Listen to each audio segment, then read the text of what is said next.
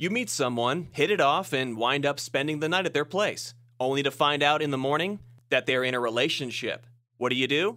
Some people might be annoyed and leave, while others might think nothing of it and carry on with the affair, but only a few would think about the person being cheated on. One guy did consider the boyfriend of the woman he spent the night with, not knowing she was taken, and now he's being called a hero.